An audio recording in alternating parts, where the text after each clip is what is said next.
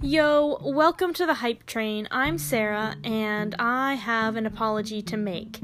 As of my recording this, it is 10:50 at night, and I have not recorded episode 2, which I said I would release on July the 30th.